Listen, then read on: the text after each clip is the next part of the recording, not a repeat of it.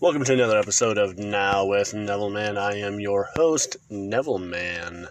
Hope you're having yourself a fantastic and wonderful day. It's story time, kids. Let's go down memory lane. The year 1984. The year, once again, 1984. I have a point to this. I'm not making it up as I go. I promise this is planned. For a third time, the year is 1984. The day, August 10th. What's happening, you ask? My birth.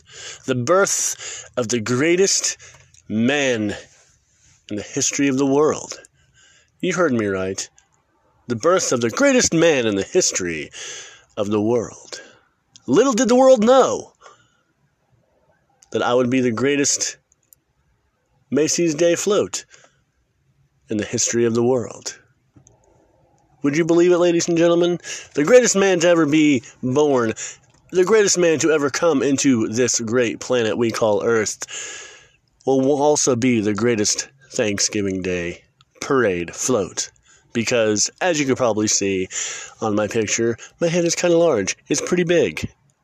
I straight up kill it in any parade that has floats. SpongeBob, Charlie Brown, Spider Man, they all pale in comparison to yours truly. Thank you for listening. This has been Now with Neville Man.